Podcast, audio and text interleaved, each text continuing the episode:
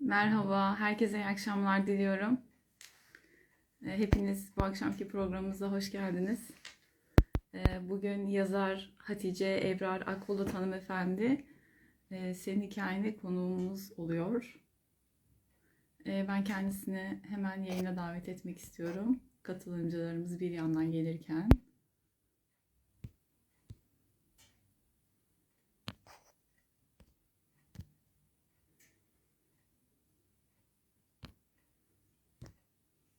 Hoş geldiniz, hoş geldiniz.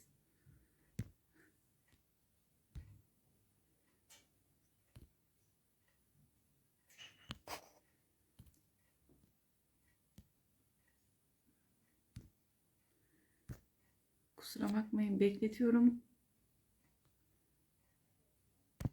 Evet, şimdi hemen alıyorum Hatice Hanım'ı.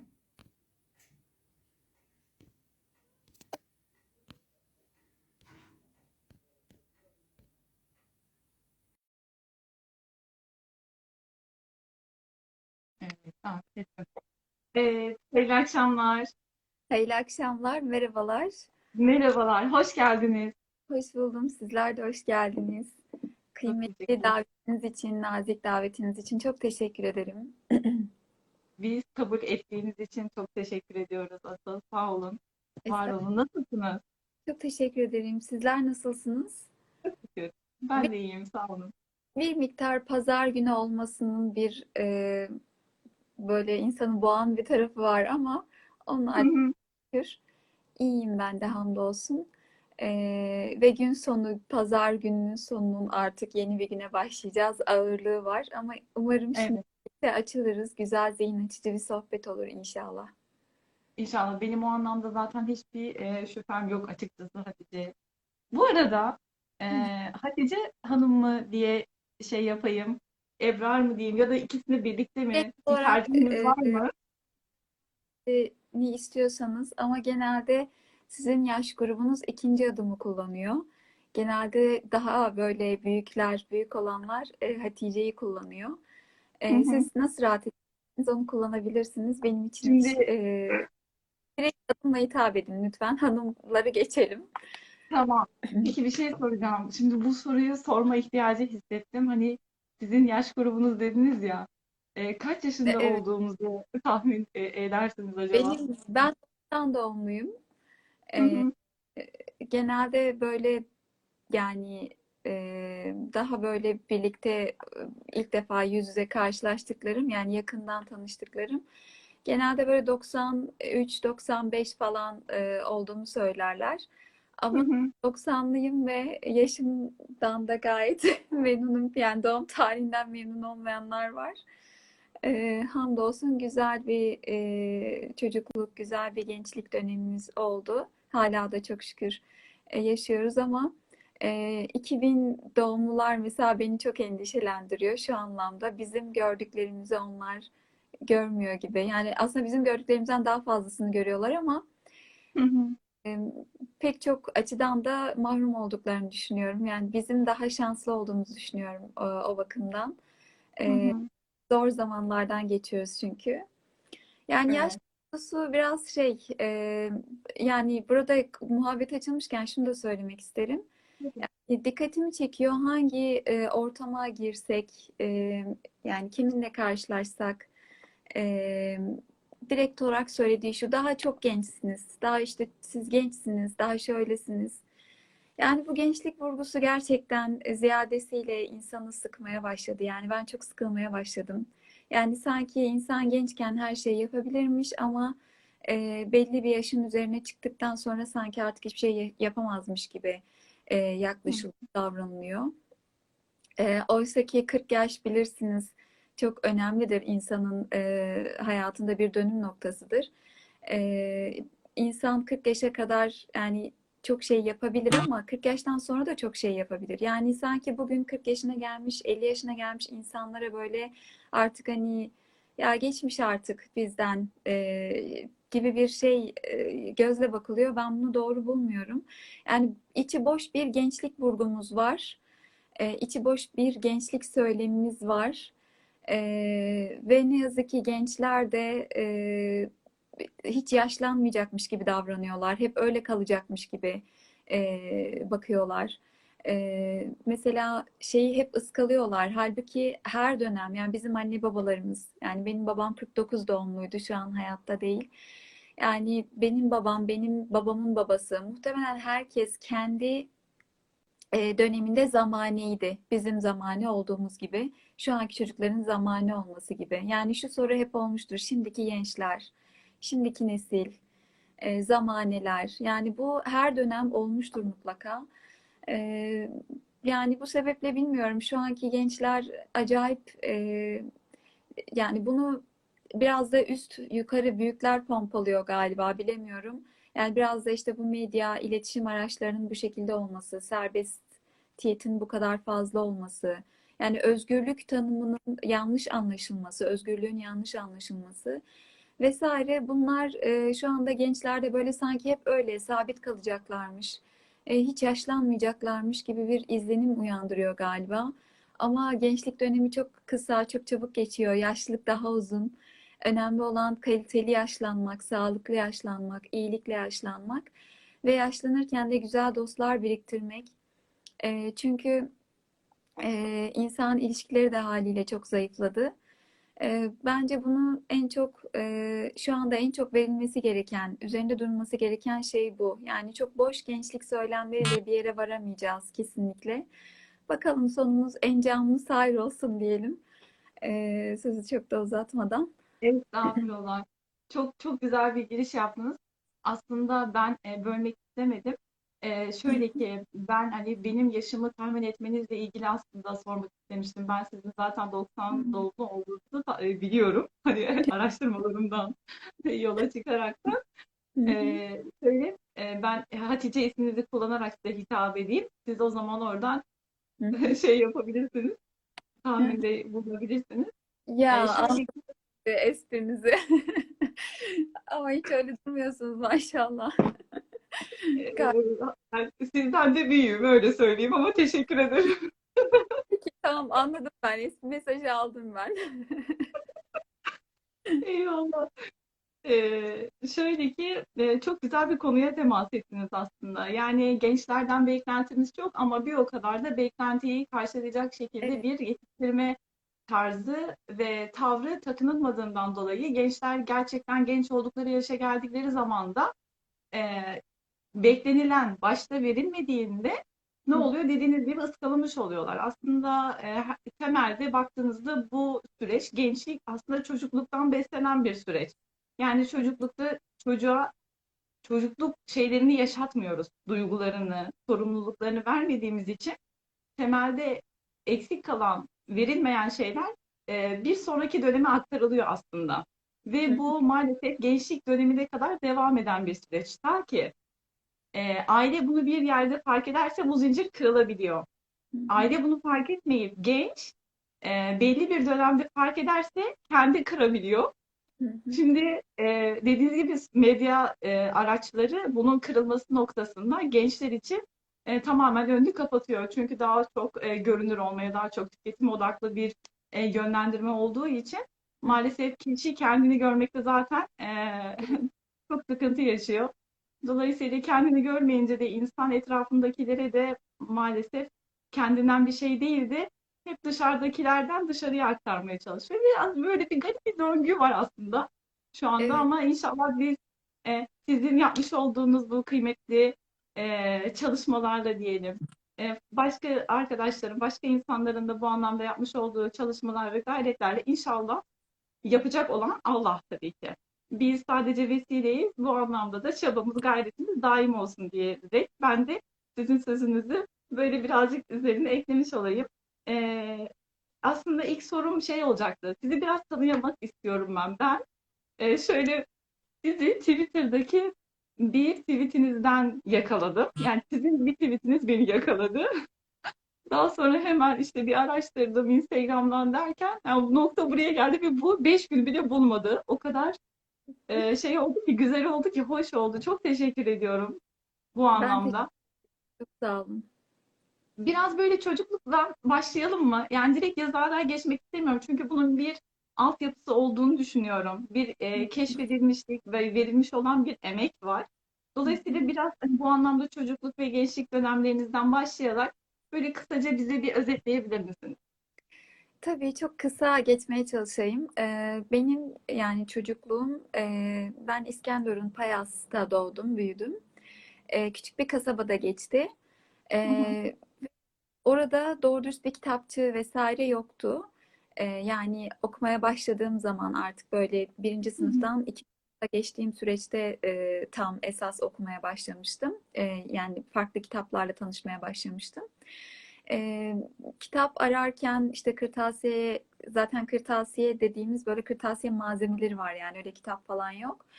E, kitap bulma konusunda falan çok e, sıkıntı çekiyordum ama okul kütüphanemiz çok zengindi. E, gerek ilkokul öğretmenim, mualla öğretmenim, gerekse ortaokuldaki Türkçe öğretmenim, öğretmenlerim hep okumayı teşvik etti. Böylece okul kütüphanesinden faydalanarak epeyce kitap okudum. Hatta ilkokul öğretmenimiz böyle kendi, yani dışarıdan bize kitaplar getirirdi. Bunların çok faydasını gördüm. Yani öğretmenin öğrenciye bir şeyler sağlaması, ona yol çizmesi, ona önerilerde bulunmasının çok değerli, çok kıymetli olduğunu düşünüyorum. O yüzden çok güzel öğretmenlerim oldu benim. Yani çocukluğum çok sıkıcı ve hiçbir hareketin olmadığı bir yerde geçti. Ee, hmm. Çok öyle oyun kuracağım, oyun oynayacağım arkadaşlarım da olmadı. Ama arkadaşlarımı çok sevdim. Yani ortaokuldaki, lisedeki arkadaşlarımı hiç unutamıyorum. Hepsinin bende, yani birçoğunun bende ayrı ayrı yeri var. Ee, zaten liseden sonra o arkadaşlık kısmı epey dağılıyor. Yani menfaati, çıkarı daha çok tanıdığınız için artık. Ee, üniversiteden sonra, üniversitede belki biraz, ondan sonra arkadaşlıklar çok farklı bir boyuta evriliyor. Yani şu anda bizi dinleyenlerin arasında böyle çok kıymetli dostları, arkadaşları olanlar çok büyük bir e, dünya nimetine sahipler. Lütfen bunun kıymetini bilsinler. Ee, çocukluğum bu şekilde, ilk gençlik dönemlerim işte lisedeki vesaire. Lise, lise birde, lise biri yine Payas, İskenderun'da okudum. Fakat e, liseye giden sonra Kahramanmaraş'a geldim. E, bu arada lise birde de Hülya hocam vardı, edebiyat öğretmenim. Onun vesilesiyle Peyami Safa ile tanışmıştım. Ve e, nedense ondan dolayı mı bilmiyorum, Hülya öğretmenimden dolayı mı bilmiyorum. Lise, öğret lise hayatım boyunca edebiyat öğretmenlerimi çok sevdim. E, ve edebiyat öğretmenlerimin de bende okuma konusunda hayli etkisi oldu. Yani şu kadar bir etki, işte bana kendi kütüphanelerinin, kendi dolaplarının, okuldaki sınıf e, öğretmenlerinin olduğu e, dolaplarının veya okul kütüphanesinin anahtarını benimle paylaşırlardı. Dilediğin gibi girip kitap alabilirsin diye o kadar e, güvenir ve severlerdi. Hatta lisede de bölge genelinde kitap okuma yarışmasına birinci olmuşum. Böyle çeteleler tutulmuş bizden habersiz. Ve Kahramanmaraş'ta lise genelinde ben birinci olmuştum. yüz otuz iki kitapla sanıyorum bir yılda. Yanlış hatırlamıyorsam eğer. Yani hep okuyan bir insan oldum. Okuyan bir çocuk, okuyan bir genç oldum. Hatta çok saçma sapan sorular yazardım defterime. Saçma sapan cevaplar verirdim ama şu anki aklımda saçma sapan, o an çocukluk dünyamda çok kıymetli şeylerdi. İşte abim bununla çok dalga geçerdi yani ve çok utanırdım, yani bunun sanki ayıp bir şey olduğunu düşünürdüm böyle bu şekilde yazmanın. Ama dediğim gibi daha sonra bu kendiliğinden açıldı, kendiliğinden e, bir sürece, bir yola girdi. Lisede işte kompozisyon dersleriyle yazmayı çok sevmeye başladım. E, ufak çapta böyle yarışmalara katıldım. İşte bölge yarışmaları oldu, il e, genelinde yarışmalar oldu vesaire. Buralarda ilk üçlerde dereceler elde ettim. Sonra birden işte bir dergide yazım yayınlandı ve her şey, hani diyorlar ya, güzel şeyler birdenbire olur diyorlar ya. Aslında o birdenbire olan güzel şeyin geri planında ciddi bir emek, ciddi bir e, enerji, ciddi bir şey var. Bu sebeple E, yani o ilk yazım yayınlanana kadar ben zaten e, hayli bir şeyler e, yayınlamış, hayli bir şeyler düşünmüş, okumuştum. E, öyle, o şekilde oldu. Bunu kısa keselim e, burada. E, tamam. Peki sadece şunu sormak istiyorum. Ailede kitap oku, okuyanlar var mıydı? Yani ailede Bunu sorduğunuz için teşekkür ederim. Hayır, benim ailemde yani kitap okuyan hiç kimse yoktu. e, evde de büyümedim. E, yani o dönem herkesin evinde olabilecek kitaplar vardı, ansiklopediler vardı. E, ama şöyle, mesela babam hep gazete okur, bulmaca çözerdi mesela. Böyle babamın, yani babam benim e, ilkokul mezunu. Ama onunla gazete okur ciddiyeti, yani mesela hiç gitmez gözümün önünden. Belki diğer evdeki diğer e, çocuklar, e, yani ben evin en küçüğüyüm. Yani benim büyüklerim belki buna bu kadar dikkat kesilmemiştir ama ben çok dikkat kesilirdim mesela. E, yani okul ev, evin içerisinde okuyan herhangi birisi yoktu ama okumamı da engelleyen, okumama karışan, e, işte okumamı baltalayan hiç kimse de yoktu. Yani bu konuda da çok ferah fezaydım. E, bu konuda çok... Hı hı. rahat e, olduğumu söyleyebilirim. E, o yüzden çok şükür e, böyle bir şekilde bugünlere geldik. Evet, tam e, aslında bir, bir, bir diğer heyecanlandım, dilim sürçtü. Bir diğer sorunun cevabını da vermiş oldunuz. Bu yazarlık sürecinizde aslında sizi etkileyen kimlerdi diye soracaktım. Öğretmenlerinizden bahsettiniz okulda. Evet. Daha sonra bu süreci bir tık daha taşlandırdığınız o ilk yazınızın yayınlandığı dergide, o süreçten de biraz bahseder misiniz? Orada ne oldu? Yani o sanırım bir sizin için dönüm noktası olmuştu. Ondan Yazın... sonraki süreçte... Yazının yayınlanması mı dönüm noktası oldu? Evet, evet. Ne? Yani Esasında... öyle mi? Ne? Esasında tam da dönüm noktası olduğunu bilemiyorum. Mesela üniversitede ben iki yıl e, sosyoloji... E, geçmişim var fakat yarıda bıraktım yani. Sosyoloji terkim, Selçuk Sosyoloji. Sosyoloji de öğrenirken e, bir hocamız vardı. Bize işte belgesel falan izletip bunun üzerine yazı yazmamızı isterdi. Ben de mesela oturup sayfalarca yazardım ve yüz verirdi hoca. Yani üniversitede yüz al, aldığınız bir ders düşünün. E, yani yayınlanmasaydı bile ben yazmaya devam ederdim diye düşünüyorum. Yani belki yayınlamaya cesaret edemezdim. Belki henüz şu anda yazılarımı bir yerde yayınlıyor olamazdım ama e, üniversitedeyken de yayınlanmadığı halde yazarken e, ona çok özenirdim. Ne yazmam gerektiğine. E, bu sebeple yazının bende bir yeri var. Yayınlanmanın değil de yani yazmanın kendisinin iyi bir şey olduğunu düşünüyorum. İyi bir eylem olduğunu düşünüyorum. Yani iyi bir eylem demek biraz şey oldu belki, zayıf kaldı ama yani e, yazmak asıl. Tabii ki bizleri e, yani birilerine sesimiz ulaşsın isteriz vesaire ama mesela bugün yayınlama konusunda zannetmiyorum ki e, henüz yolun başındaki bir genç e, filanca dergide yayınlayayım, filanca dergide görüneyim, görüneyim yarışı verdiğini bilmiyorum, bana pek öyle gelmiyor. Çünkü şu an herkes her yerde yazabiliyor. İşte herkes kendine ait bir blog kurabiliyor. Evet. İşte herkes kendi sosyal medyasında bir şeyler yazabiliyor. Hatta belki yazmasa bile çalabiliyor. Yani söylemeye çalıştığım yayınlamak ve görünmek değil yazının esas dokusu, esas karakteri. Yazmanın bizzat kendisi olmalı. Ben de de öyle olduğunu düşünüyorum. Yani üniversitede dediğim gibi e, hocamızın verdiği ödevleri, hocalarımızın verdiği ödevleri ciddiye alırdım ve sanki yayınlanacakmış gibi ve çok da iyi notlar aldım. Sonrasında işte sosyolojiden sonra ilahiyata başladım. İlahiyatta da düşünce anlamında çok beslendim. Düşünce anlamında e, beni çok besledi ilahiyat. E, ve ilahiyatın da insanı yazmaya kışkırtan bir tarafı var. Yine ilahiyatta öğrenciyken de yazıyla hiç e, bağlanmadım. Ama bunlar yine yayınlanan yazılar değildi. Nasıl yayınlandığını ben de bilmiyorum açıkçası. Yani bir anda böyle gönderdim bir mail adresine ve anında cevap geldi. Yazınızı işte yayınlanmak üzere aldık diye ve o şekilde yayınlandı. O gün bugündür de devam ediyor ama mesela bir ara e, bu ilk yayınlamaya başladığım zamanlar o yayınlamanın tadını aldığım için e, şey oluyordu. Yani hemen bir ay, bir sonraki aya yazı yetiştirme. Hemen bir yerde görünme.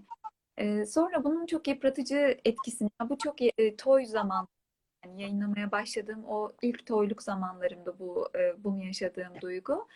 E, şu anda mesela hiç öyle bir duyguda değilim. Yazıyı olgunlaştırmadım ya da kendi içimde oldu tamam demeden, bir yere göndermeye ihtiyacı duymuyorum. E, ya da işte ya, şurada da görüneyim, burada da görüneyim, şurada da yazıyorum, telaşında değilim. Ama yazısı yayınlandıktan sonra bu telaşa düşenler oluyor. Ben de düştüm. Ama dediğim gibi bu eğer geçici bir süreçse e, o zaman asıl olan bizim için yazmak demektir. Ama geçici bir şey değilse, bir türlü bu anlamda olgunlaşamazsak o zaman biz yazmanın kendisini değil, görünmeyi seviyoruz demektir. E, dolayısıyla yazmanın kendisiyle bir bağım olduğunu düşünüyorum. Yani bugün hiçbir yerde yayınlan, yayınlanmasaydı bile yazılarım, yani benim mutlaka kendi düşüncelerimi yazdığım bir defterim, e, bir yerim olurdu diye düşünüyorum. Evet, hemen gelen bir soruyu sormak istiyorum. E, hangi türden yazılar yazıyorsunuz diye bir bir e, beyefendi Kadir Bey sormuş. Hangi türden yazılar yazıyorsunuz? Öncelikle katılımcı arkadaşlara da çok teşekkür ederim bu arada geldikleri için hepsine. E, ben öykü, bir tane öykü kitabım var. Öykü yazıyorum ama deneme de yazıyorum. İşte şimdiye kadar söyleşi, inceleme, makale. Bunlar da yayınlandı ama en sevdiğim tür nedir diye sorarsanız yazma bakımından deneme, okuma bakımından şiir e, ve öykü ve roman. Yani bu şekilde kendim şu anda öykü ve deneme yazıyorum. Tamam. E, soru sormak isteyen katılımcı, katılımcılarımızın serisinden olursa onlarınkini de ara ara biz alıyor olalım. E, evet. Şöyle bir yazar olarak okuma eylemini nasıl tanımlarsınız? Yani okumak sadece e, kitaplardan ibaret midir? Ve sizin yazılarınızda sadece hani okuduklarınız mı etkili oldu, sizi böyle ikinci bir güç oldu daha doğrusu? Bu çok güzel bir soru. E, bu soruyu sorduğunuz için teşekkür ederim. Şimdi e, okumak deyince e, bir sürü tanım, birçok tarif var. E, işte gerek edebiyatından, gerek Türk edebiyatından verebiliriz. Ama beni en çok etkileyen e, yani bu nasıl oldu bilmiyorum ama küçükken e, sanırım o zamanlar böyle dini sohbetler daha mı yaygındı bilmiyorum. Ya da böyle e, bu tarz meclisler daha mı fazlaydı bilmiyorum ama mesela şeyi hiç unutmuyorum. Küçükken böyle ilk ayetin oku olduğunu anlatan bir büyüğümüz vardı. Yani o, o yaşlarda anlamıyordum tabii. Yani ne demek ilk oku ne demek? Yani bunu böyle çok sorgulamıştım.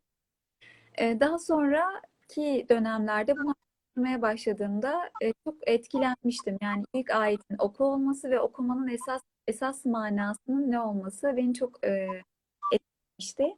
Şimdi okumaktan kasıt elbette ki çok kitap okumak değil. Elbette ki e, çok e, kitaba müracaat etmek değil. E, Elmalı tefsirinde şöyle bir cümle geçer. E, yanlış hatırlamıyorsam inşallah vermeye çalışacağım. E, şey der Elmalı, kitabın kitap olması için gerçekten yazılmış olması gerekmediği gibi e, içinde yazının kendisi şart değil diye böyle çok karıştırıcı bir cümlesi var Elmalı'nın bu e, birinde. E, ve bunun açılımına baktığımızda okumanın e, sadece satırdan yapılan bir eylem olmadığını, e, eğer mesela şu an bakıyorsunuz herkes ciddi kitaplar okuyor. İşte ben sosyal medyada görüyorum böyle çok harika kitaplar paylaşılıyor vesaire. E, Ama bakıyorsunuz bir taraftan çok okumanın getirdiği rahatsızlıklar, hastalıklar var. Çünkü bunları kendimizle birlikte paylaşamıyoruz. Sadece kendi iç dünyamızı zenginleştirmek maksadıyla okuyup okuyup geçiyoruz. Yani bir aktarım, işte bu kültürel bir aktarma veya bir paylaşma veya bir sohbete dönüşmüyor kesinlikle. Şu dönem için, bu içinde yaşadığımız dünya için söylüyorum bunu.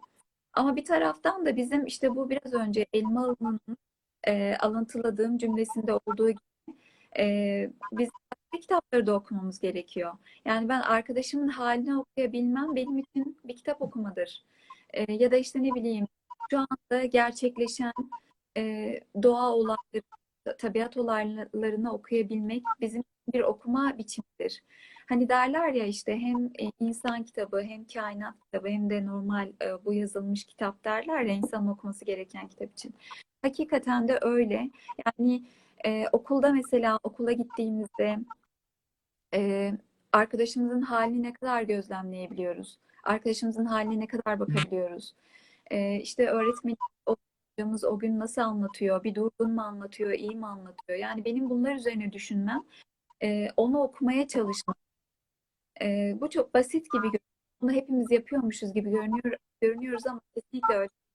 Eğer bunu gerçekten yapabilseydik, yani toplumun çoğunluğu bunu yapabilseydi, birbirimizi bu kadar kolay hafife almazdık, birbirimizi bu kadar alay konusu etmezdik, birbirimize bu kadar e, gereksiz şeyler söylemezdik, birbirimize bu kadar e, ne bileyim hakaret şeyler söylemezdik diye düşünüyorum. E, bu sebeple okumak benim için çok kitap okumak değil ama en çok övündüğüm şey de çok kitap okuyor olmamdır. Bunu da bir parantez olarak belirteyim. Hatta geçen de böyle bir uzun zamandır yapmıyordum. Kitap fiyatları çok arttığı için. Toplu bir kitap alışverişi yaptım ve şey dedim, kitap okumak ne kadar güzelse, kitap satın almak da bir o kadar güzel derken buldum kendimi. Ee, çok kitap okumak marifet değil ama kitap da okumamız gerekiyor tabii ki. Yani e, kitap okumazsak hiçbir şekilde Ee, şey yapamıyoruz. Yani esas o bilgiyi alamıyoruz bir yerden. Hele ki şu günümüzde e, okulun formatının değiştiği, işte ne bileyim mekanın değiştiği, eğitimin de e, formasyonun da değiştiği şu süreçte bizlerin okuyarak kendini çok geliştirmesi, iş dünyasını geliştirmesi ve bunu dışarıya aktarması gerekiyor. E, bu sebeple okuma eylemi benim için içsel bir yürüyüş olduğu kadar başka da varabilmek, başkasının dünyasında dokunabilmek. Yani okuyup kendimi dar bir hapsetmek değil, okuyup kendimi e, dar bir dünyaya hapsetmek değil, kendimden başkalarına gidebilmek. E, okumaya böyle bakıyorum. Yani bu konuda çok uzun uzun konuşabilirim ama bunu çok dağıtayım diye burada keselim bunu. Tamam. Ee... Arada sorular var ama. Hemen bir tanesini sorayım konumuza çünkü yakın olduğu için. E, tam ismini okuyamıyorum ama bir beyefendi yazı eylemi hangi bilgiye dayanırsa okuyucuyu hakikate götürür diye bir soru sormuş. Yazı eylemi hangi bilgiye dayanırsa okuyucuyu hakikate götürür. Evet. E, zor bir soru yani. Hangi bilgiye dayanırsa, yani bu yazı eylemini bilgiye dayandırmak demeyelim de sorumluluk diyelim. Yani eğer hı hı. sorumluluğa dayanırsak e, bir meselemiz, o zaman e, yazar hakikati arıyordur, e, hakikati aralıyordur e, diye söyleyebilirim, yani cevap verebilirim. Yani sorumluluk evet. burada. Sorumluluk. Hı hı. Şimdi e, ilk önce şu soruyu sormak istiyorum. Yazarlık bir dil midir yoksa bir bağ mıdır? Bir dil midir, bir bağ mıdır değil mi? Bağ mıdır? Evet, buradan bağdan kastımızda gönül e, evet. sanıyorum. Evet. Gönül bağı. Evet. E, şimdi e, ikisi de yani eğer bir dilimiz varsa kendimizi ifade edebiliyorsak, şimdi herkeste şu vardır. Diyelim ki bir insana e, bir şey sorduğunuzda genelde en çok e, şeyde olur. Bir tartışma ortamında, bir fikrin tartışıldığı ortamlarda ya da çok yoğun duyguların hissedildiği ortamlar ya da okul ortamlarında olur. Ee, mesela bir konu hakkında birine bir şey sorarsınız, ee, o kişi böyle kendini ifade edince belleşir. Yani, ya bu konuda bilgim var ama deyip deyip böyle bir e, konuya girmeye çalışır sürekli. Ama bir türlü o bildiğini ifade edemez. Çünkü ifade edebilecek bir dil if, e, bir dili yoktur yani. O dili bir türlü yakalayamamıştır. Kendimizi ifade tarzımız dilimizdir aslında. Yani biz kendimizi nasıl ifade ediyorsak, nasıl birilerine bir şeyleri aktarabiliyoruz. O bizim dilimizdir. Başkasına yaklaşma biçimimizdir. Yazarken de böyledir. Eğer bizim bir e, bilme kabiliyetimiz varsa, şeyi hikaye edebilme, bir olayın etrafını örebilme, bir konuyu çeşitlendirebilme, bir konuyu eni konu tartışabilme veyahut yeni bir soru sorabilme ya da nakledebilme. Yani böyle bir şey olmuş, ben de bunu nakledeyim, anlatayım gibi böyle bir e, kabiliyetimiz varsa muhakkak yazabiliriz. E, bu da tabii ki şu anlaşılmamalı. Herkes yazabilir gibi burada. İşte yazmaya başlayınca Bundan sonra da bizi farklı kılan unsurlar var. Şimdi bunu çağdaş günümüzdeki yazarlarda görebiliriz. İşte kimi yazarların gizemli duruşu var. İşte kimi yazarların e, dil ve üslubu çok bize yakındır. Kimi yazarlar çok günümüz içeriden böyle günlük hayattan konuşur, anlatır, dikkatimizi çeker. Kimi yazarlar çok eski olaylardır, dikkatimizi çeker. Yani her yazarı farklı kılan e, bir e, boyut, bir bakış mutlaka var, bir duruş mutlaka vardır. Yazmaya başladıktan sonra, demek istediğim yazmaya başladıktan sonra ifade tarzımızla biz okura yakınlaşırız. E, ifade tarzımızla okur bizi keşfeder. E, düşüncemizle, duygumuzla, neyi anlattığımızla bizi keşfeder. E, bağ dediniz, kesinlikle bağdır. Yani bu her işte böyledir. E, yani şöyle ki, eğer sadece yazı için değil, herhangi bir işle bizim bir bağımız yoksa, yani yaptığımız en küçük bir işi bile e, gönülden bir bağ kurarak yapsak veya hani e, aklımızda, kalbimizden bir bağ kurarak yapmıyorsak, o iş bize çok kalabalık, yapmak istemeyiz. Yani dünyanın en basit işi bile olsa o gözümüzde çok büyük. Bu, bu sebeple bağ kurmak çok önemli. Bağ kurabileyim ki benim için e, hiçbir zorluk yıldırıcı olmaz. Eğer bağ kurarsam en küçük zorluklar bile beni yıldırır.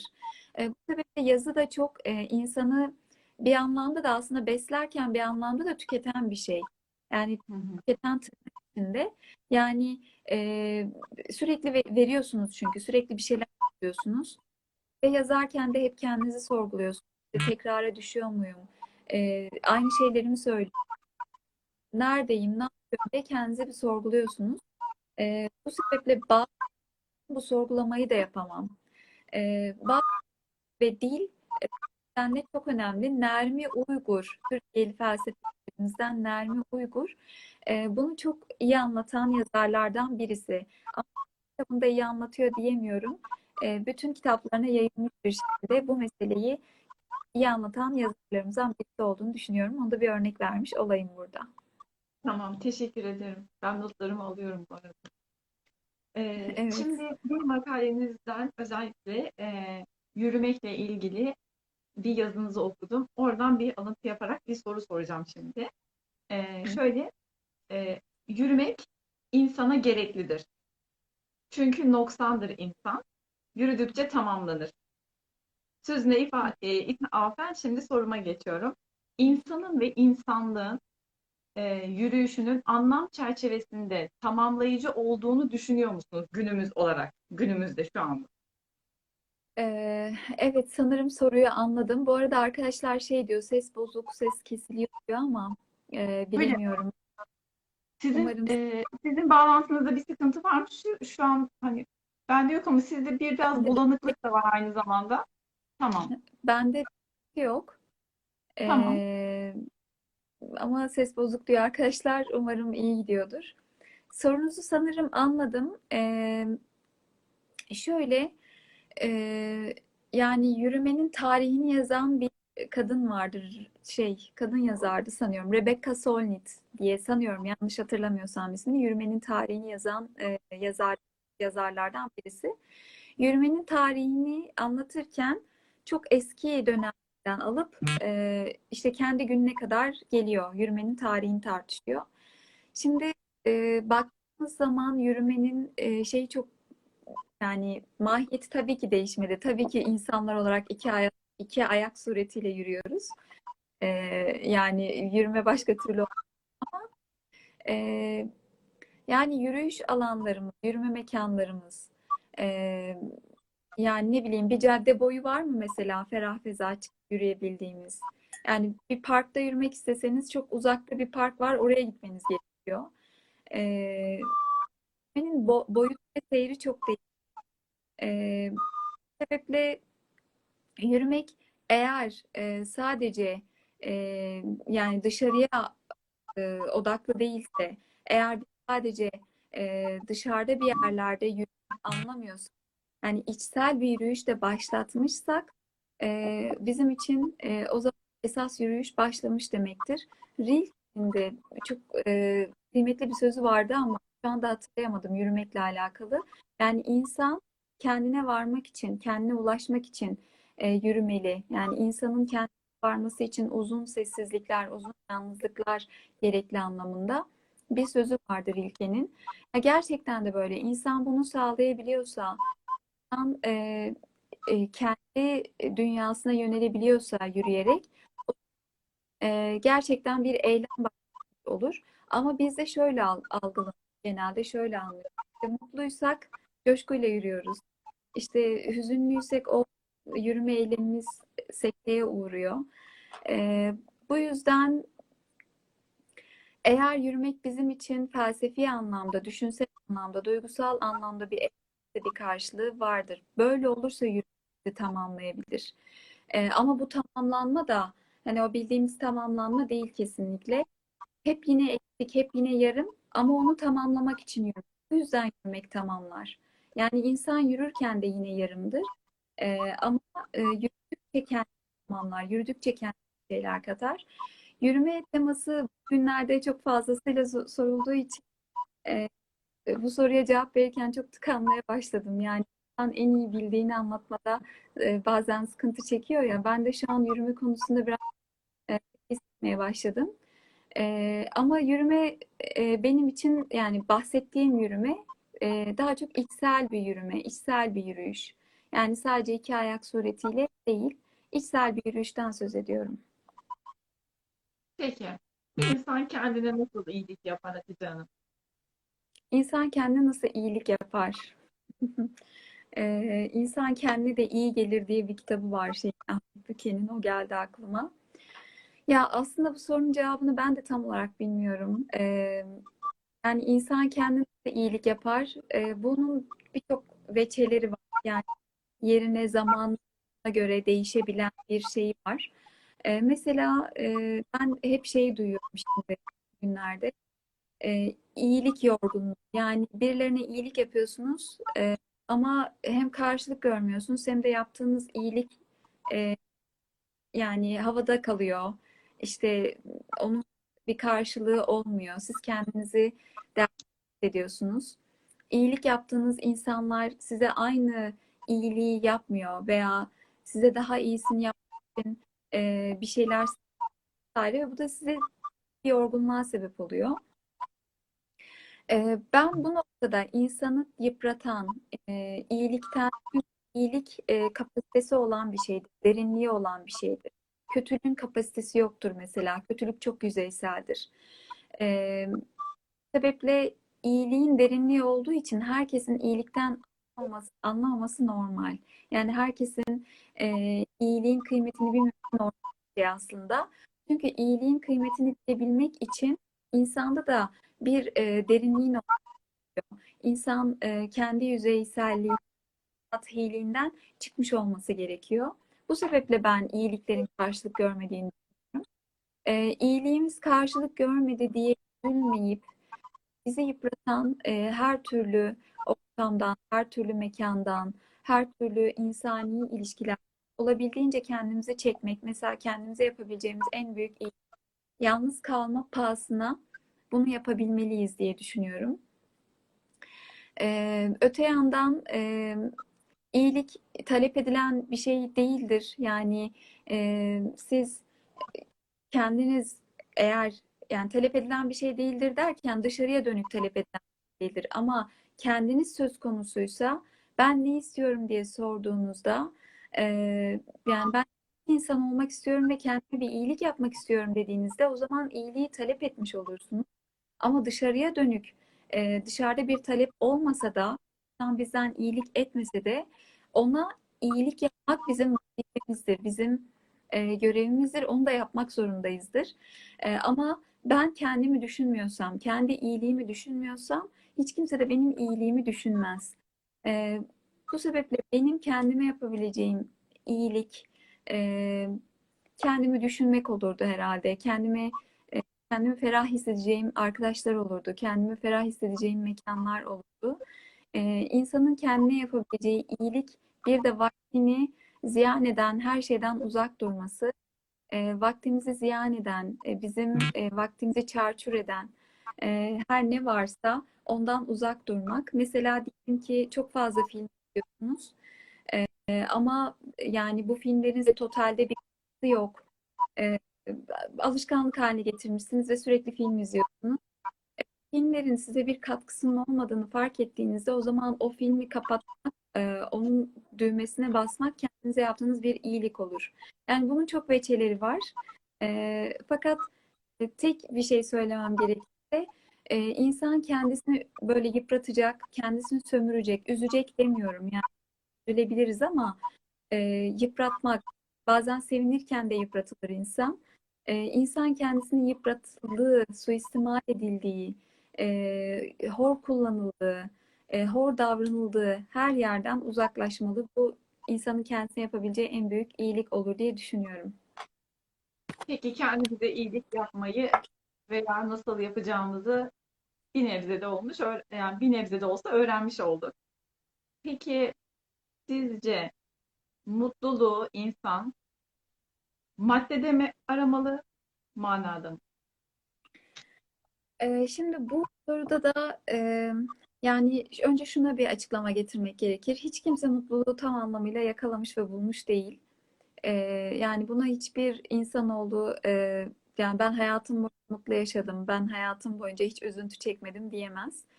E, fakat sorduğunuz soruda madde ve mana boyutuyla e, düşünürsek e, ne maddeden bağımsızdır mutluluk ne de manadan bağımsızdır. Yani insanın mutluluğu için ikisi de gerekli.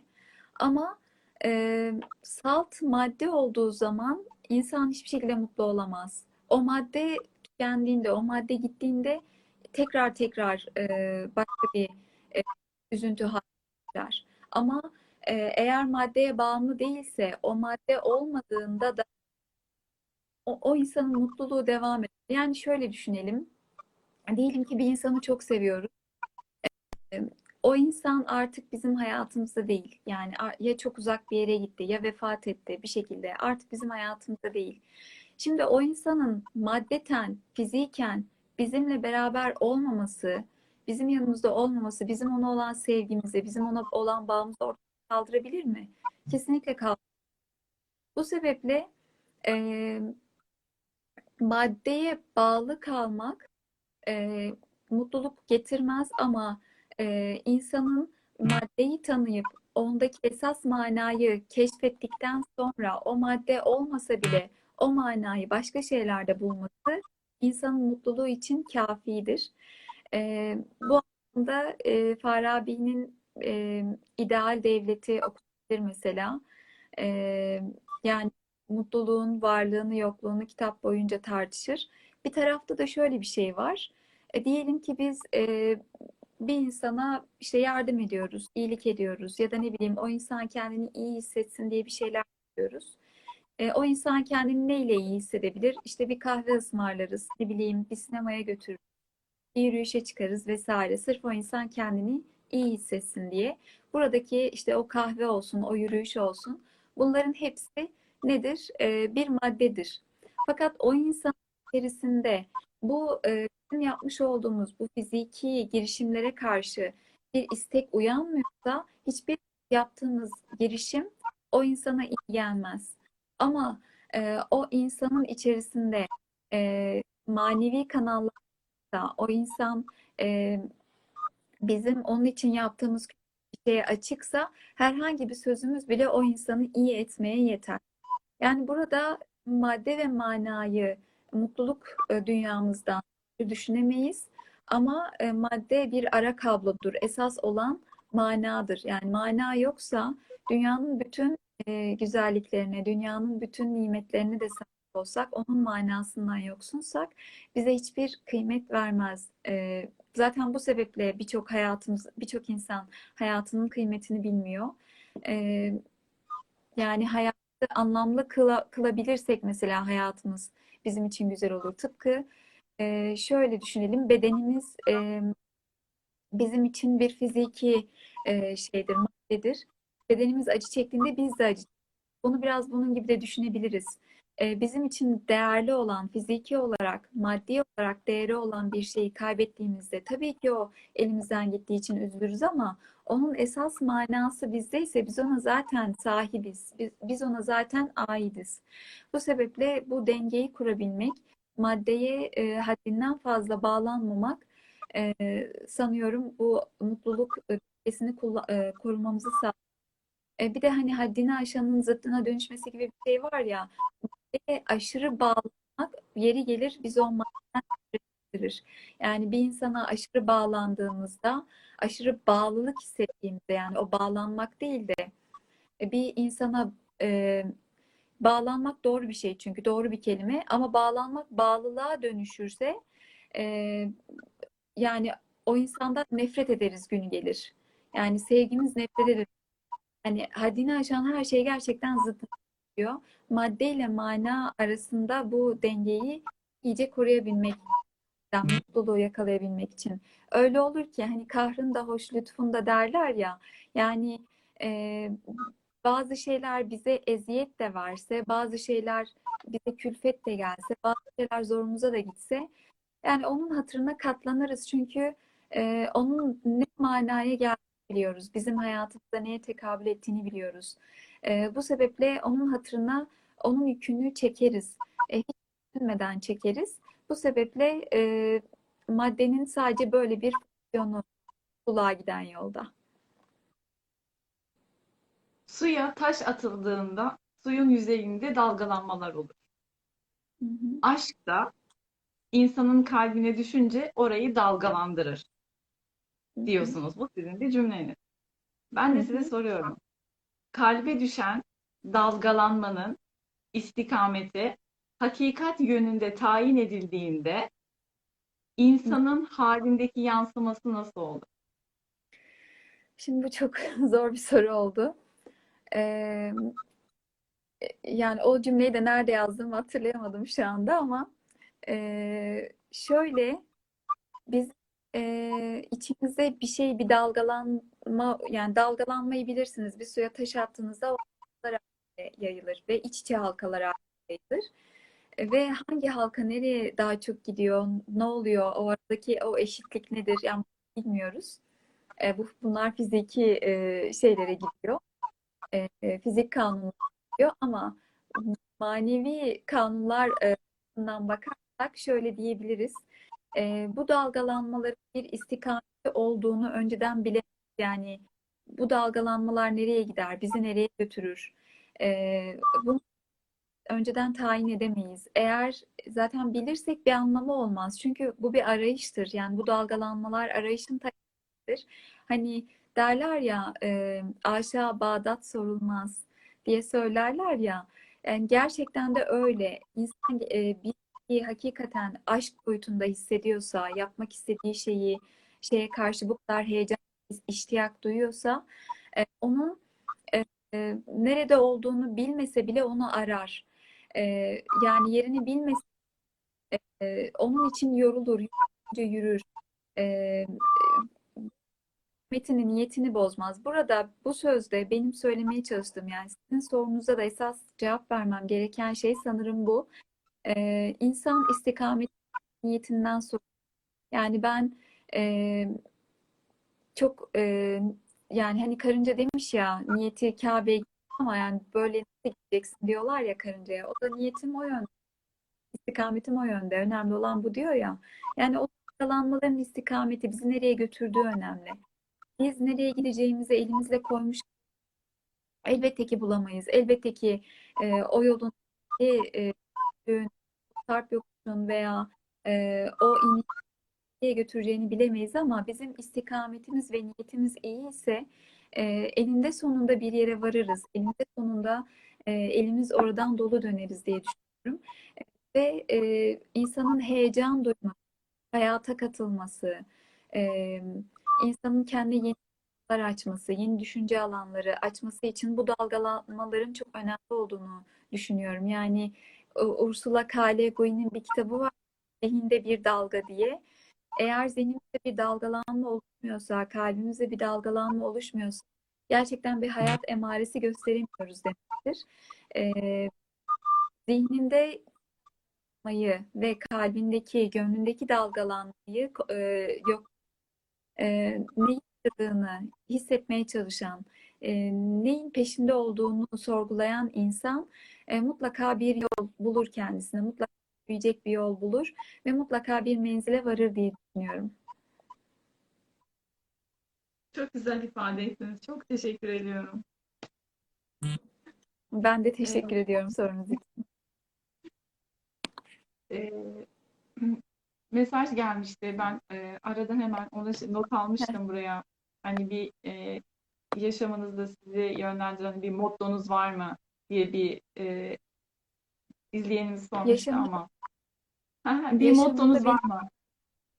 Hı -hı. Hayır, yok. Yani hiç evet. düşünmedim şu kadar da. Sana, e, yani şu benim için bir mottodur, yani ne olursa olsun yürümeliyim. Bu benim için bir mottodur mesela. Zaman zaman bunu kendime söylerim ama e, yani böyle çok fazla işte şu benim mottom dediğim bir cümlem yok ama sık sık kendime e, hep e, yani sen yalnız bir insansın ve yürümek zorundasın diye kendime çok söylediğim çok oldu yani. Ee, sanırım mottom bu. Ee, her durumda yürümek. Yani inancımı korumak. Bu bir mottoysa eğer bunu sıklıkla söylüyorum kendime. Eyvallah. Peki bir soru daha vardı. Başucu kitabınız var mı diye. Başucu kitabım. Ee, yani bu soruya çok cevap verebilirim. İşte şu kitap var, bu kitap var diyebilirim. Fakat ben başucu kitaplarımı paylaşmayı çok e şeyimdir, mesafeliyimdir. Çünkü çok kıskanırım e, başucu kitaplarımı. E, çok değerli kitaplarım var. E, dönüp dönüp e, yani üzerine her zaman geçerse geçsin baktığım, sıklıkla e, kitap kitaplarım var. E, altını çizdiği yerlerine mutlaka baktığım. E, ya da hayatın döngüsü içerisinde konular ekseninde sürekli bakmak kitaplar var. Ya da beni yazmaya te tekrar tekrar teşvik eden kitaplar var. Bu sebeple e, başucu kitabı insanın, e, her insanın çok e, yani özelidir, mahremidir diye düşünüyorum. Yani benim başucu kitabım bu demenin başkasına bir manası, bir katkısının olmadığını düşünüyorum. Eğer siz bir okursanız, samimi bir okursanız, e, sizin de zaten bir başucu kitabınız mutlaka olur. E, başkasının başucu kitabını da diye düşünüyorum. Bu sebeple başucu kitaplarımı paylaşmaktan ziyade e, herkesin mutlaka e, ara sıra dönüp baktığı, e, gözünün önünde hep bulunduğu bir kitabının olması gerektiğini düşünüyorum. Sadece bir değil de böyle birkaç. Benim var mesela bir on tane var. Benim için ayrı bir yerde duran. Sıklıkla buldum. Her okurun böyle bu tarz kitapları olmalı diye düşünüyorum. Hangi zamanlarda gidiyorsunuz bu kitaplarınıza? Yani mesela ne, ne oluyor da siz o kitaplara gidiyorsunuz? Ee, şöyle kendimi, yani bunun bunun da birçok alt başlığı, alt cevabı var. Ee, kendimi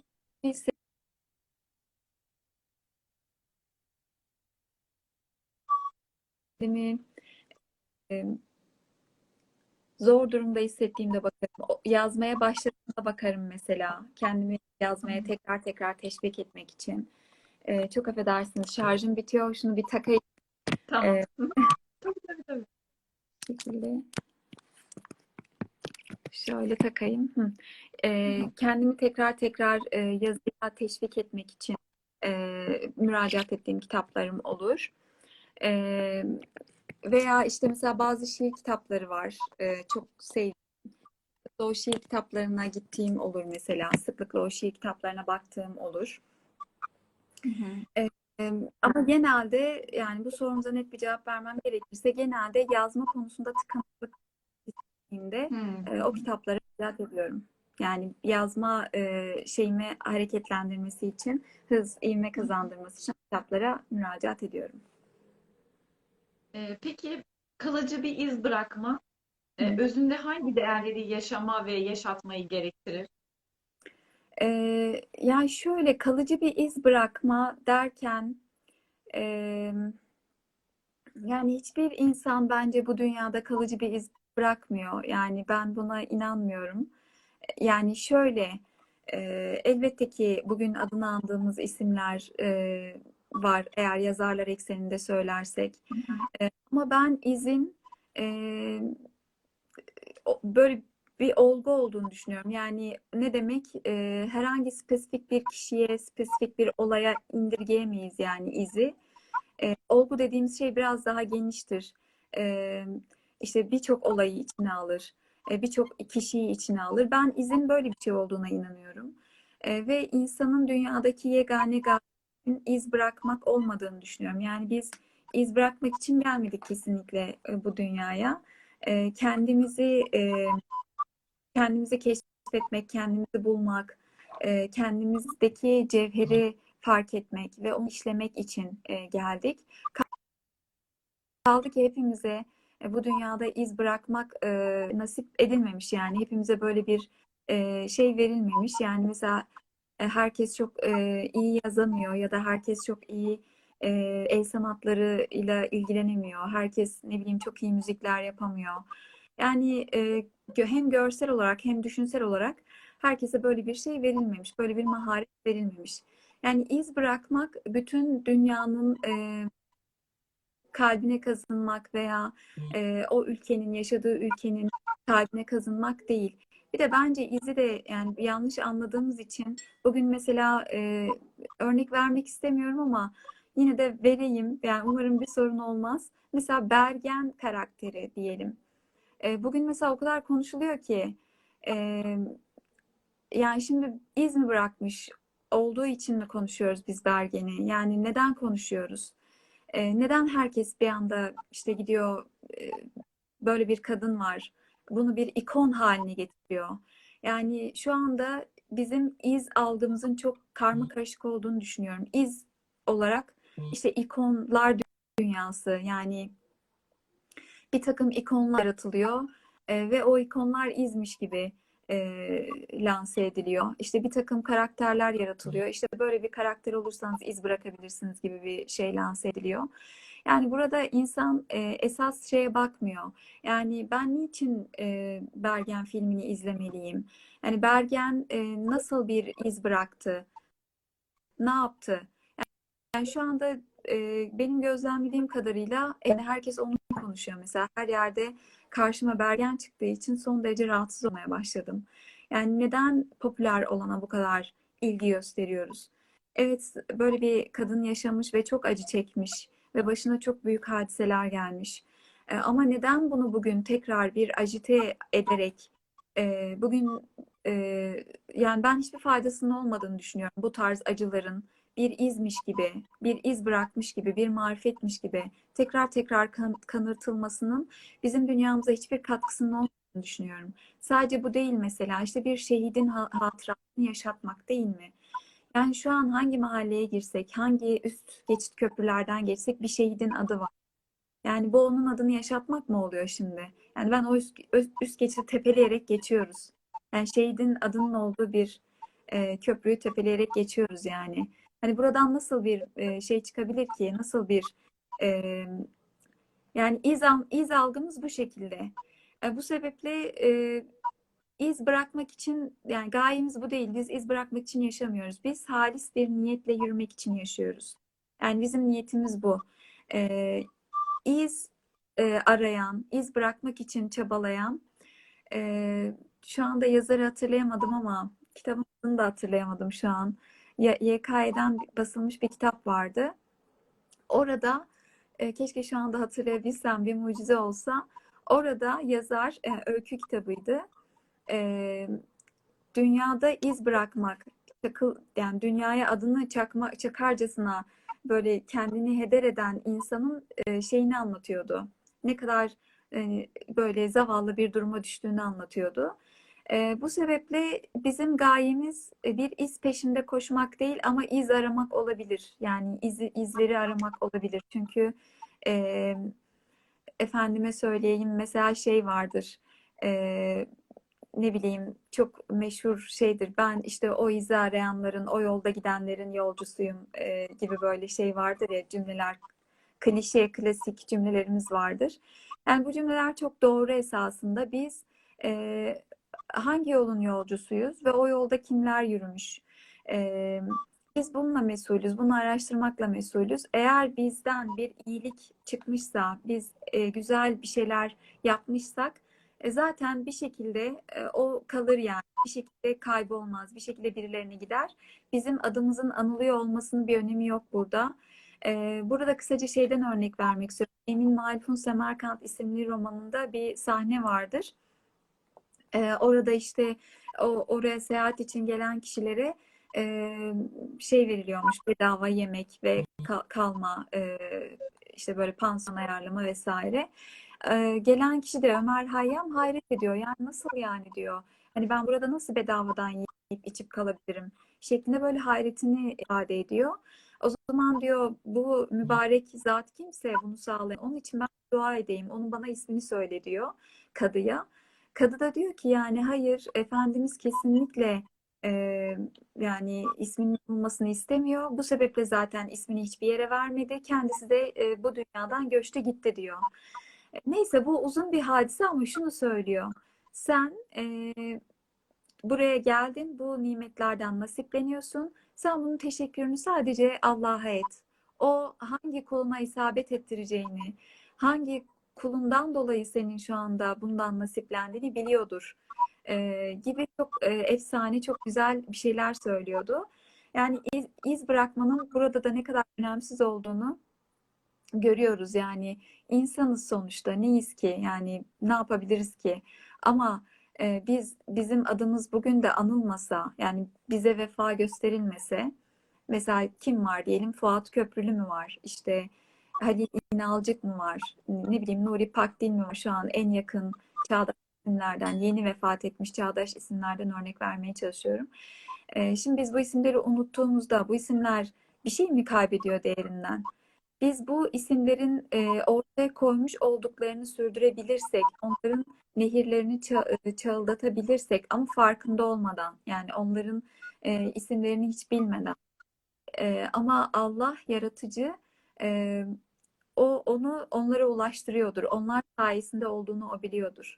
Bu sebeple yani çok basit böyle iz bırakmak şeylerine, triplerine, ben çok tripte tırnak içinde. Yani en sevmediğim yazar şeyidir bu. İşte dünyaya bir iz bırakmak için yazıyorum. Yani bu çok saçma geliyor bana. Yani iz bırakmak nedir yani? Hani sen yoluna bak, sen niyetine bak. Niyetin halis, sağlamsa zaten kimse senin kıymetini bilmese bile onun kıymetini yere düşürmeyecek bir yaradan var yani. Buna inanırsak yürüyüşümüz çok güzel olur diye düşünüyorum.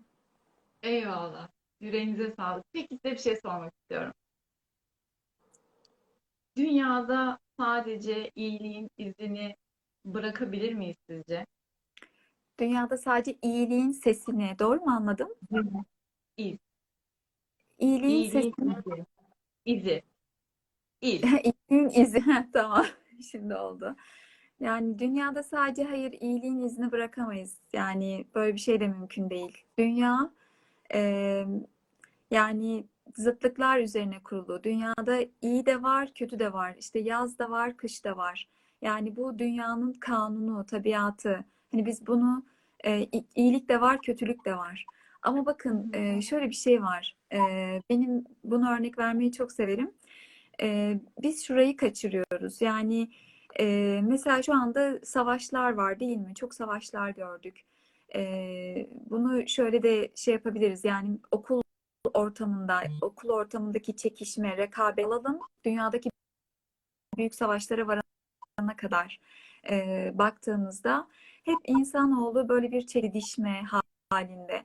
Şimdi e, kötülük olmazsa, yani şeytan olmazsa e, o zaman İyiliğin de bir anlamı kalmayacak. Yani ben şeytana rağmen iyi olmayı seçmeliyim ki, şeytana rağmen iyi olmalıyım ki ben ee, bir anlamı olsun. Dolayısıyla biz kötülüğü yok edemeyiz. Zaten esas gayemiz de bu değil. Esas gayemiz e, bizim İyi olma çabamız. İyi, yani iyi olma çabası deyince de bazıları hem günah var, hem sevap var, hem iyilik var, hem kötülük var. Yani insan da suç işlemeye yazgılı bir e, varlık. Ve hepimiz hayatımızda hatalar, suçlar, yanlışlıklar yapıyoruz. E, bu nedenle iyiliğin izi e, tabii ki bırakılabilir. Bunun en güzel örneği Hazreti Peygamber'dir. Yani onun izinden gitmek dünyanın en güzel şeyidir, izidir. E, onun yolundan gitmek. Bu sebeple iyiliğin izi bırakılamaz demeyelim ama e, iyiliğin izi her şeyi silmiyor maalesef. Kötülüğü silmiyor. İyilik de zaten kötülük olduğu için anlamda. Yani bu sonuca böyle cevap vermiş olayım. E, tamamen e, zaten e, kötülüğü silip tamamen iyiliğe hakim kılma e, keşke öyle olsa. Yani herkes iyi olsa ama tabii o zaman bu dünya olmazdı, imtihan olmazdı vesaire tabii ya ama. Şöyle, e, şimdi böyle konuşurken aklıma şey geldi. Sezai Karakoç'un e, bir şiirinde geçiyordu. E, neydi tam olarak? Ben kötülere iyilik saçarım, bu ceza olur. Bakın ben kötülere iyilik saçarım, bu ceza olur. Yani ben kötüye, onun kötülüğüne rağmen kötülük yapmam. Ben iyiyimdir, onun kötülüğüne rağmen ona iyilik yaparım ve bu ona ceza olur. Yani ne kadar müthiş bir cümle, ne kadar müthiş bir dize. Ee, ve sanırım devam da şeydi, e, kötülere kötülük yapacak kadar e, seraplı olamamdı galiba. Yani yanlış hatırlamıyorsam. Hı-hı. Ama şimdi orası değil esas önemli olan. Yani bu ben kötülere iyilik yaparım, bu onlara ceza olur. Yani insan eğer e, Allah'ı biliyorsa, insan bu dünyada boş, başıboş yaratılmadığını biliyorsa e, artık iyi olmaktan başka yolu yok yani. İyi olmak zorunda. E, kötü olabilir, kötülüğü yapabilecek kudret eline geçebilir ama ona rağmen iyi olmak zorunda. Yani bizim esas gayemiz bu. Eyvallah. Ee, gençsiniz. Ee, yazarlık anlamında deneyimlisiniz. Ee, hayallerinizin ve hedeflerinizin gayesi nedir? Ee, bunu da esasında zaman zaman kendime sorarım. Yani ben e, işte hayal ettiğim şey miyimdir? E, hayalini kurduğum şey benim... E, Yani ben hayalini kurduğum şeyle mi ben olarak, kendim olarak var oluyorum diye zaman zaman kendime soruyorum. Ee, yani hayallerimiz, gayelerimiz değildir bence. Her zaman böyle bir şey mümkün olamaz. Yani bazen mesela e, hayallerimize çok saçmalarız. Yani hayal benim için bir amaç, bir gaye değil de e, bir şeylerden kaçıştır daha çok. Yani hiç yapamayacağım, gerçekleştiremeyeceğim şeyleri düşünürüm mesela. Şöyle olsa, böyle olsa nasıl olur diye. Hayal kurmak bir gaye, bir amaç, bir maksat, bir yola girmek, bir yere varmak değil benim için ama e, yapmak istediklerim konusunda e, şöyle olsa nasıl olur, böyle olsa nasıl olur diye bir vasıtadır. E, hayal dünyamız bizi gerçekliğin katılığından çekip aldığı için e, biraz daha yumuşarız, biraz daha kalbimiz yumuşar, kendimizi iyi hissederiz. Ama insan her zaman iyi hayaller mi kurar? Bazen kötü hayaller de kurarız. Ee, işte orada ne yaptığımız e, önemli. Çünkü ben hayalin nefsi natıka diye bir e, ifade var. E, Farabi'nin kitabında karşılaşmıştım e, birkaç sene önce. E, Nefsi, kuvve-i natıka da diyebiliriz buna daha doğrusu. Nefsi natıka değil de kuvve-i natıka. Eğer biz kötü şeyler düşünüyorsak, yani kötü hayaller kuruyorsak, bu hayaller bizim başımıza gelebilir. Tıpkı iyi hayallerin başımıza gelebileceği gibi. Bu sebeple insan hayallerinde gerçekliğin katılığından kaçmak ve iyi şeyler hayal ederek kendini böyle teselli, kendini motive etmeye çalışırsa, ben o insanın hayatının güzelleşeceğine inanıyorum. Yani hayatı zorluklar içerisinde olabilir. E, hayatı çok e, anlamsızlıklar içerisinde olabilir. Yani toprağını bulamamış, yerini yurdunu bulamamış bir insan olabilir. E, ama eğer gerçekten hayalleri varsa e, o hayaller onu sağlıklı düşünmeye e, yönlendiriyordur. Ama yaşanılan, yaşanılanların e, tesirindeyse, yaşadıklarının tesirindeyse Ee, ve sırf e, ruhsuz yani amaç gaye peşindeyse yani kuru bir e, yolda yürüyorsa o zaman e, kötü hayallerde kurar ve bu kötü onun kaderi de olabilir. Karşısına da çıkabilir. İşte natıka dediğimiz şey de tam olarak bu. Yani bundan sakınmalıyız. Bence iyi, saçma da olsa kendimize böyle e, keyiflendirecek, kendimize iyi gelecek, kendimize iyi hissettirecek hayaller kurmalıyız. E, aksi takdirde eğer hayallerimize amaç olarak bakarsak o hayaller de bir süre sonra bize sıkıcı gelmeye başlar. Ama ben insanın e, hayallerinin niyetlerini gösterdiğini düşünüyorum. Eğer bizim niyetlerimiz güzelse e, bir gün hayalini kurduğumuz şeyle de mutlaka karşılaşıyoruz, karşımıza çıkıyor diye düşünüyorum. Wow. Hayaller niyetlerin göstergesi. Muhteşem. Evet. Çok teşekkür ediyorum. Çok güzeldi. Ben de teşekkür ee, ediyorum. E, yani varsa şu anda hani soru sormak isteyen alalım. Her gerçek bir hayalle başlar mı diye bir soru gelmiş.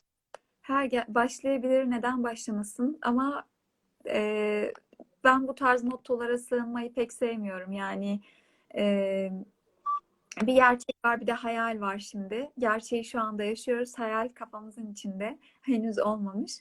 E, ama bir gün e, o hayal gerçeğe dönüşebilir tabii ki. Neden olmasın? Benim arada sorularım... sorular görüyorum ama görüyorum. Görüyor yani. Musunuz? Lütfen ben evet, beni gördüm. Ben... Siz de görüyorsanız siz de cevaplayın. Evet.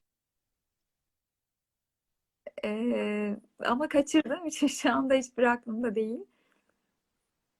Bir taraftan da benim e, başka bir şey var, onu halletmeye çalışıyorum ama aklımda, kalbimde burada, bütün ruhumla buradayım. Kocaeli'den sizlere de selamlar.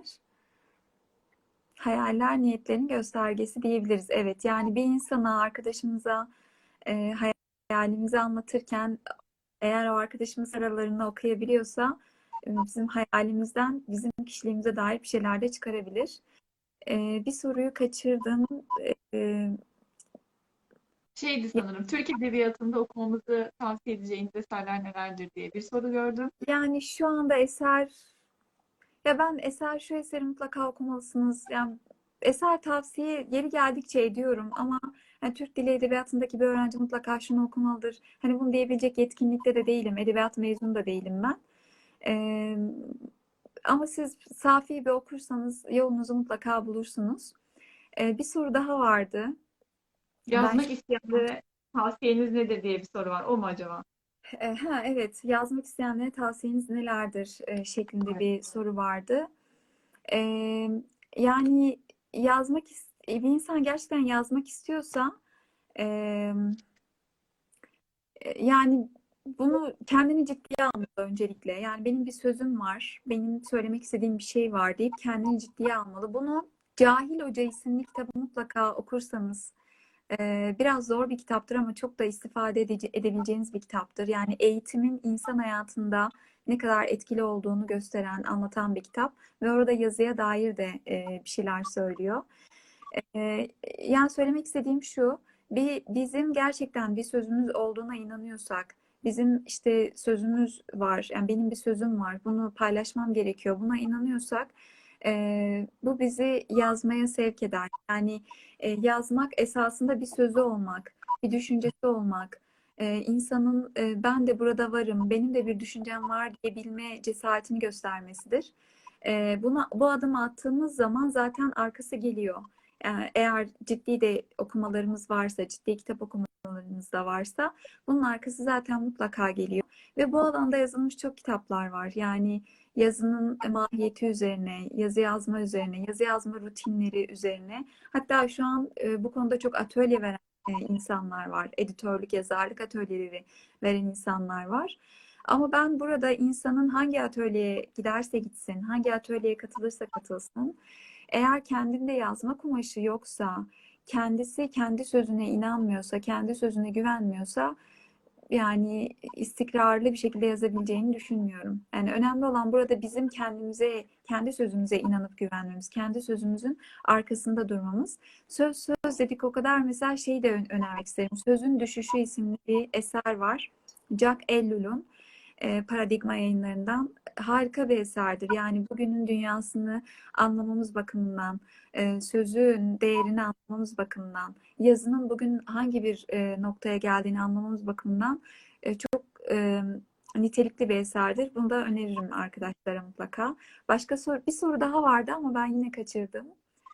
Ee, şöyle hayali yani, olan bağlılığı nasıl tölere edebiliriz diye sormuş bir kişi.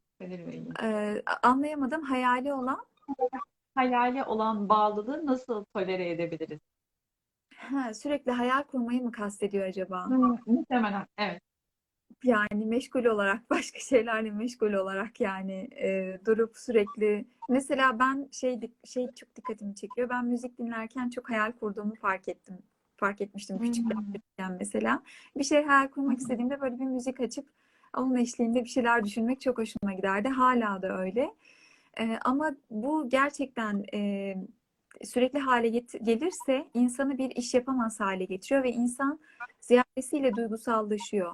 Ve bizim e, hayallerimizin bizi duygusallaştırmasına izin vermemeliyiz. Yani şu anda yeni dünyanın şeyi İşte hayal kur, mutlaka yapabilirsin, mutlaka gerçek. E bilmek, a bilmek e, yani kabiliyet şeylerine e, atıf yaparak. Yani hayır, her şeyi yapamayız, her şeye gücümüz yetmez, her hayal gerçekleşmez. Ve iç sesimiz de bize bunu mutlaka söylemeli yani. İçeride bize gerçekleri söyleyen bir ses de olmalı mutlaka. E, ve hayallerimizin esiri olmamak için başka meşguliyetler mutlaka bulmalıyız. Orada bir soru vardı. Yazmakla hayat arasında nasıl bir bağ var? He, bu soru evet. Güzel bir soru. Yazmakla hayat arasında nasıl bir bağ var? Hemen aklıma şeyi getirdi. Ee, Sezai Karakoç'la İsmet Özel'in dizelerini, cümlelerini aynı anda getirdi. Sezai Karakoç şey der mesela. E, yaşamadıklarını yazar. E, ama o yazılacak olanı yaşarlarsa susarlar. Bir daha, ee, bir daha alabilir miyim? Ses gitti Hatice Hanım. Nasıl? Ha, e, ses kesildi de. Orayı e, bir daha alabilir miyim? Sezai Karakoç'un bu anlamda çok güzel bir dizesi var. Şey diyor, şairler yaşayamadıklarını yazarlar. Ama o yazılacak şeyi yaşarlarsa susarlar. Diyor Sezai Karakoç. İsmet Özel de eee yazmaya bileydim, ha, yaşamaya bileydim, yazar mıydım hiç şiir diyor. Sanırım yanlış hatırlamıyorsam böyle. Yani hayatla yazmanın bağı budur. Eğer çok mutluysanız, e, hayatı dört dörtlük yaşıyorsanız e, kesinlikle yazmazsınız. Yazmak demek defolu olmak demek bence. Yani hayatınızda e, buradaki defolu olmayı kötü anlamayalım. Yani bir şeylerin şeyini çekiyorsunuz e, hayatınıza, eksikliğini ya da e, bir şeylerden kendinizi fazlasıyla sorumlu hissediyorsunuz. E, işte bir şeyleri yaşayamadığınızı düşünüyorsunuz. E, bazı duyguları tam anlamıyla yazmak, bazı düşünceleri dile getirmek istiyorsunuz. Ama bunların içindeyseniz, yani bu şairlerin e, söyledikleri gibi e, bunları zaten yaşıyorsanız anlatmanız pek de mümkün değil. Ee, esasında ilk sorularınıza gidiyoruz buradan. Hani kendimizi ifade etme şeyi. Bir konuda çok bilgi sahibi olmak, e, o konuda çok iyi yazdığımız anlamına gelmiyor. Bir konuyu, bir duyguyu dolu dolu yaşamak da e, o duyguyu tam anlamıyla yazabileceğimiz anlamına gelmiyor. Yani bu sebeple e, bir derdi olan, bir meselesi olan, e, gedikleri olan, kusuru olan yazar. Kusursuz olan yazamaz. Yani Ee, kusurum varsa yazıyorumdur. Yaşamayı beceremediğim için yazıyorum. Acemi olduğum için yazıyorum. Tamamen e, insanın e, şeyiyle ilgili bir e, durum. Yani yaşayabilse zaten yazmaz insan. Neden yaşayayım? Neden kendimi e, elimi taşın altına ki hayatımı yaşar geçerim. Ama yazmak elini taşın altına fazlasıyla koymak demek. Yani çok yıpratıcı bir şey olduğu kadar da. Güzel bir soru oldu. Teşekkür ederim bunu soran arkadaşlar. Evet. Bir, bir, bir mesaj var. Yazmak defolu olmaktır. Çok ince bir tespit. Evet. Yani evet. Öyle olduğunu söyleyebiliriz yazmanın. Ben son sözlerinizi alalım. Ee, Tabii ben Duya taş atmada biraz eksik bıraktım da. Onunla ilgili şey söylemek istiyorum. Bu dalgalanma meselesi falan var ya. Şimdi e, yani bizim ruhumuz hem dalgalanır hem durulur. Yani insan e, hayatın her merhalesinde işte farklı farklı aşamalardan gelir geçer. Bazen çok e, bir nehir düşünelim. e, çok yağmur aldığında çok taşkın akar, işte kurak olduğunda çok e, dinginleşir, durulur, hatta belki de kaynağı kurur. İnsan da böyle. E, birbirimize iyi gelen dostlarımız varsa o dostlarımızla beraber ruhumuz coşar, e, coşa gelir yani. E, ama e, etrafımızda bir e, bir takım şeylerden, gönlümüzü besleyen şeylerden yoksunsak e, o zaman ne olur? E, kendimizi çok kurumuş hissederiz. Yani bir şeyler ararız, bize iyi gelecek bir şeyler ararız. Dalgalanma da böyle bir şey. Eğer zaman zaman dalgalanıp durulabiliyorsak ve bunu hissedebiliyorsak ne mutlu bize. Ama bizim bugün şöyle bir eksikliğimiz var. Yani hareket edebileceğimiz alanlar o kadar azaldı ki, yani rahatça, ferah feza gidebileceğimiz alanlar o kadar azaldı ki, öyle insanlar da azaldı. Bu sebeple eski insanların hayatına baktığımızda, mesela İbn-i Battuta'nın Seyahatnamesini de öneririm e, okumak isteyenler olursa. Çok hızlı okunabilen bir eser. İbn-i Battuta Seyahatnamesinin daha ilk sayfalarında çok yalnızlık çektiğini, e, o kadar yalnızlık ve dostsuz kaldığını söyler ki e, sebeple kendini diyardan diyara vurur, böyle seyahatlere çıkar. E, veya işte mesela İbn-i Haldun aynı şekilde eğitim e, görmek için, bir tedrisattan geçmek için Ee, o hocadan o hocaya gider, yani o ilden o ile gider, orada o hoca varmış, burada bu hoca varmış falan gibi. Ee, biz şu anda kendi hayatımızda böyle bir hareket şeyimiz yok, e, imkanımız yok. Yani hem iletişim e, ulaşım araçları bu kadar çoğaldı ama e, ne yazık ki çoğaldığı oranda da o kadar rahat hareket edemiyoruz. Çok fazla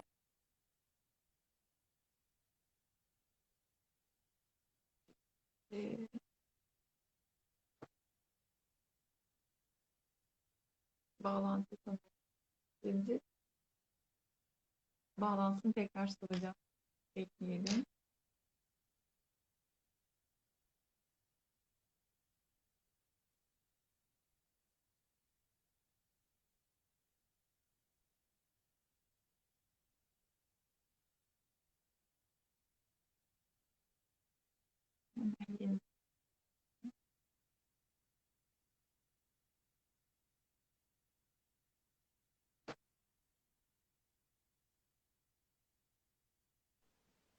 Evet. Vallahi neden koptu anlayamadım. Evet. Ee, yani e, sözü çok uzatmayayım ama e, bu bunu orada söylemek isterdim. Hani geçince eksik kaldı, tekrar dönemedim. Bizim bugün birçok e, zenginliğimize rağmen e, birçok da mahrumuz birçok şeyden. E, bu sebeple e, sürekli olarak kendimizi iyiliğe teşvik edelim. Bu e, Tagor'un e, iyilik e, iyiliksel akıl diye bir şey vardı yanlış hatırlamıyorsam. E, ona sahip olalım ve onu sürekli hareket ettirmeye çalışalım. Yani o akılla beraber e, yol almaya çalışalım. E, yoksa cidden yani ben e, hayatın e, esas özünü, esas manasını yani yitirmiş olduğumuzu düşünüyorum. Yani sohbetlerden, muhabbetlerden bir insan e, bir insanla hakikaten halleşmekten çok uzak düştüğümüzü düşünüyorum. Artık e, çok fazlasıyla suizan ediyoruz, çok fazlasıyla e, zamlarımıza göre hareket ediyoruz. E, iyiliği düşünemiyoruz yani, iyi şeyler düşünemiyoruz. Belki öyle olmamıştır diyemiyoruz. Ee, ve bu da bizim ruhumuzun e, kurumasına sebep oluyor. Ruhumuzun e, o dalgalandıracak şeyden bizi mahrum bırakıyor. E, o sebeple her insan kendi ruhunun e, kendi ruhunu ardalasın, kendi ruhunu dalgalandırsın. Başkasından beklemeden kendisi harekete geçsin. Böylelikle belki bir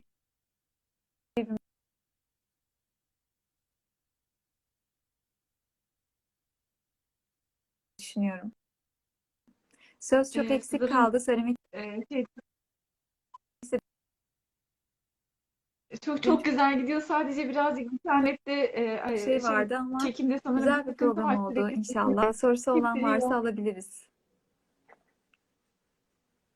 Yoksa da e, sanıyorum. Çok kesinti oluyor.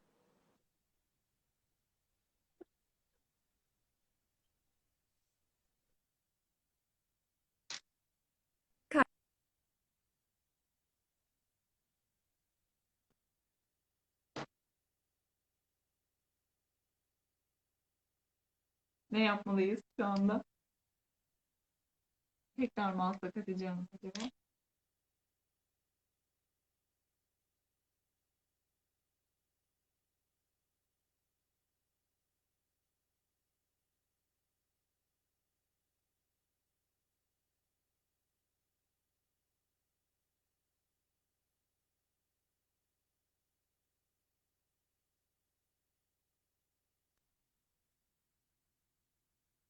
Tekrar davet ettim.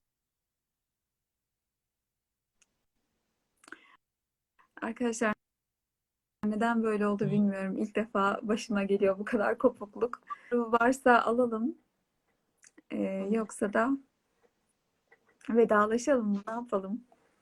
Ee, e, sanırım çok fazla kopukluk oluyor çünkü. Uzun, e, yayın süre, belli bir yayın süresi de var. Yani bildiğim kadarıyla Instagram'da da yayın birden kapanması. Ben Instagram'da katılıyorum. O sebeple hiçbir e, şu an müliklerim ondan olabilir. O yüzden evet. Kapanabilir. Böyle yüzünüze de kapansın da istemiyorum. Hani şu anda seyircilerimizin de aynı evet. Şekilde. Vedalaşalım öyleyse. Toparlayalım. Ha, ben toparlayalım.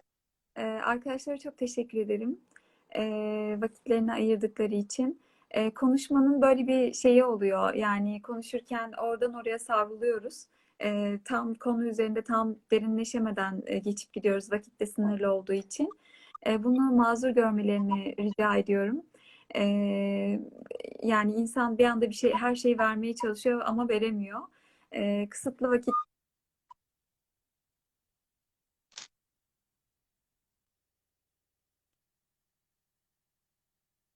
İnşallah başka bir programda, başka bir vesileyle yine görüşmek isterim. Ee, böyle çok talep oluyor bu şekilde. Ee,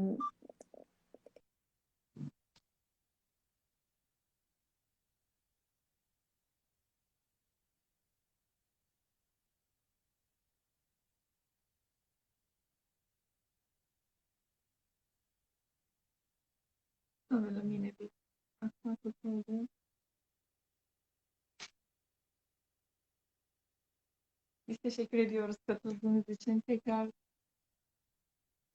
alacağım Hatice Hanım'ı ama dondu sanırım ekran. Ben de pek hareket edemiyorum.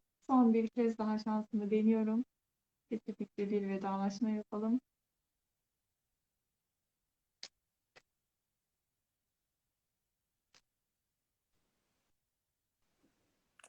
Arkadaşlar bağlantı çopuyor. Sebebini bilmiyorum. Evet. Yani özetle çok teşekkür ederim katılan arkadaşlara. Çok sağ olun. Size çok teşekkür ederim. İnşallah başka bir programda görüşmek üzere. Hepinize Allah'a emanet ediyorum. Çok sağ olun. Siz de Allah'a emanet olun. Ağzınıza yüreğinize sağlık. Hayırlı akşamlar. Sağ olun. Hoşça kalın. Hayırlı akşamlar. Hoşça kalın.